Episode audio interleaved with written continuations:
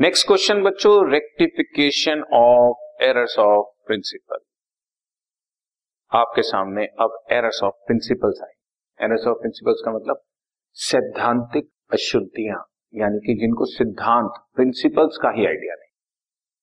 आप देखोगे बहुत सारा की एरर्स ऑफ़ प्रिंसिपल्स होती है, लेकिन एरर्स ऑफ़ प्रिंसिपल्स की खासियत ये होती है कि अकाउंट हेड तो गड़बड़ हो जाता है, पर डेबिट वाली चीज़ डेबिट में और क्रेडिट वाली चीज़ क्रेडिट में ही जाती है।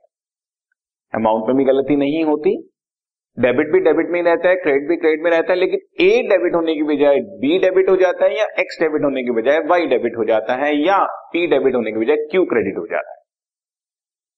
पी क्रेडिट होने की बजाय क्यू क्रेडिट हो जाता है। यानी कि debit debit, credit credit same रहते हैं, अकाउंट हेड में गड़बड़ाते हैं। जैसे number one paid wages for construction of office debited to wages account construction of office करी तो बिल्डिंग अकाउंट डेबिट होना चाहिए।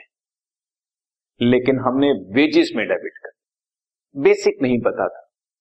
अकाउंटेंट ने क्या किया होगा, पूछा होगा, क्या किया? हमने कहा, जी वेजेस पे करी है। उसने वेजेस को डेबिट कर दिया। जबकि single simple wages account only for production of goods होता है। लेकिन अगर किसी एसेट बनाने के लिए वेजेस पे करें तो उसको एसेट अकाउंट में डेबिट होना चाहिए।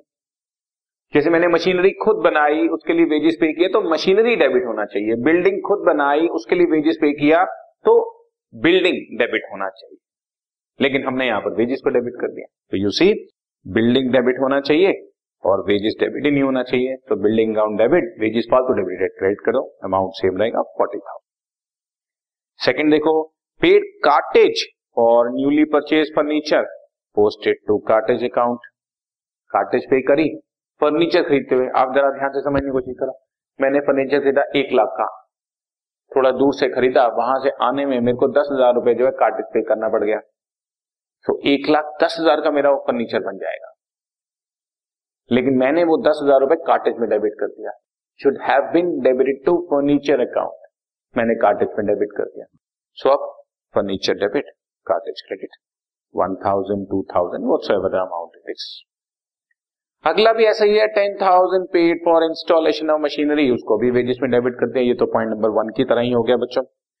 मशीनरी अकाउंट डेबिट मशीनरी की ये आप ऐसे समझो एग्ज़ाम्पल एसी मैंने लगवाया।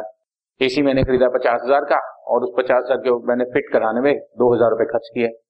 तो एसी की cost will be fifty two thousand लेकिन हमने वो टू थाउज़ेंड रुपीज़ एसी में डेबिट करने के बजाय वेजेस में डेबिट कर दिया। सो एसी डेबिट यानी कि मशीनरी डेबिट और वेजेस फालतू डेबिट है उसको क्रेडिट करके खत्म करो।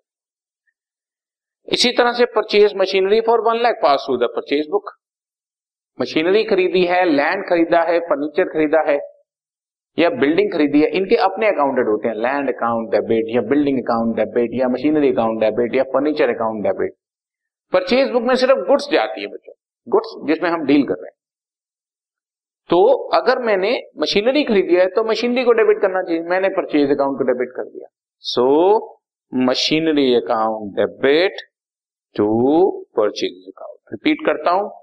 मशीनरी खरीदी है तो मशीनरी डेबिट होनी चाहिए। मैंने मशीनरी को तो डेबिट नहीं किया परचेज इसको डेबिट कर दिया। तो परचेज को क्रेडिट कर दो, मशीनरी को डेबिट कर दो।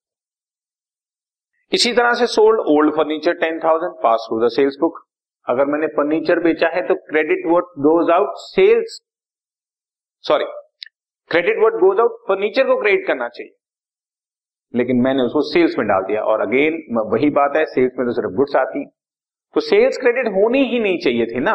आपने फालतू में सेल्स को क्रेडिट कर दिया तो अब सेल्स को डेबिट करो sales account debit and credit word goes out furniture को क्रेडिट करो। ठीक है? और लास्ट में paid four thousand for newly purchase table fan posted to purchase account चार हज़ार रुपए हमने टेबल फ़ैन खरीदा। टेबल फ़ैन यानी कि ऑफ़िस इक्विपमेंट बोल सकते हो आप इसको।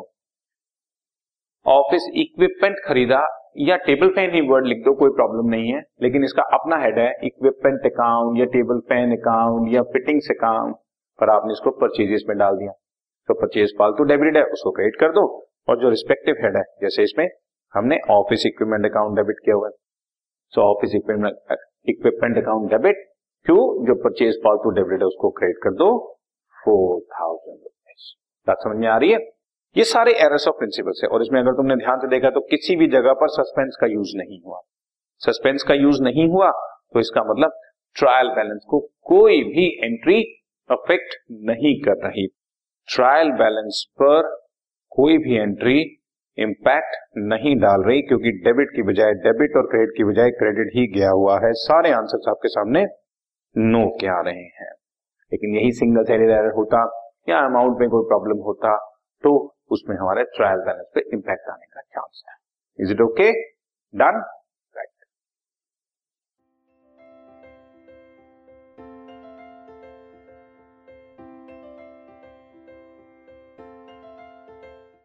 this podcast is brought you by hub hopper शिक्षा अभियान अगर आपको ये पॉडकास्ट पसंद आया तो प्लीज़ लाइक शेयर और सब्सक्राइब करें और वीडियो क्लासेस के लिए शिक्षा अभियान के यूट्यूब चैनल पर जाएँ।